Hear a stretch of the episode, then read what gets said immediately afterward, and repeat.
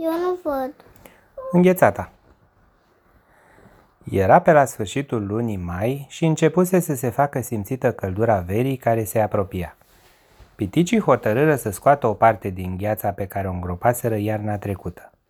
Zago, vrăjitorul din străbuni, le dăduse piticilor ideea să îngroape gheața din timpul iernii, când se găsește din belșug, ca să o poată avea la venirea zilelor călduroase de vară.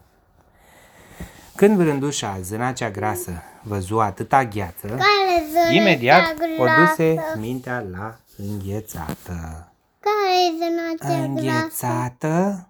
O îngânară piticii când aflară ce avea de gând să facă. Nu e aici, în poza asta. Ce, voi nu știți despre ce vorbesc?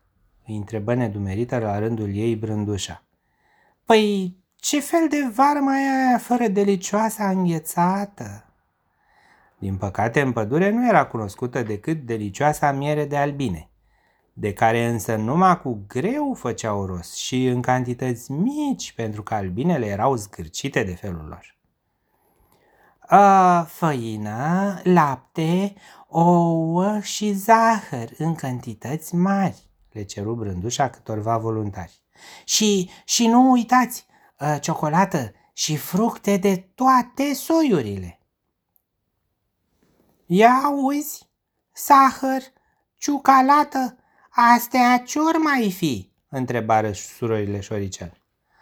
Ah, scuzați-mă, am uitat că pe la voi nu se găsește așa ceva. În cazul ăsta, aduceți-mi niște um, miere și ceva făină de castane. Trebuie să am eu pe aici pe undeva o rețetă magică de care să mă ajut, spuse Brândușa scoțând dintr-un buzunar carnețelul ei cu rețete. Apoi îi rugă pe toți să o lase singură, căci aidoma oricărui mare bucătar nici ea nu dorea să-și dea în vileag secretele. Cei care se încrezură în talentele ascunse ale brândușei săriră peste masa de prânz, Asta e brândușa. da, pregătindu-se pentru ospățul care se anunța, în timp ce altora le veni să-și smulgă părul din cap de ciudă, că apucaseră să îmbuce câte ceva atunci când, spre seară, bucătăreasa cea măiastră le înfățișă tuturor capodoperele ei de artă culinară. Bineînțeles că nu era vorba numai despre înghețată.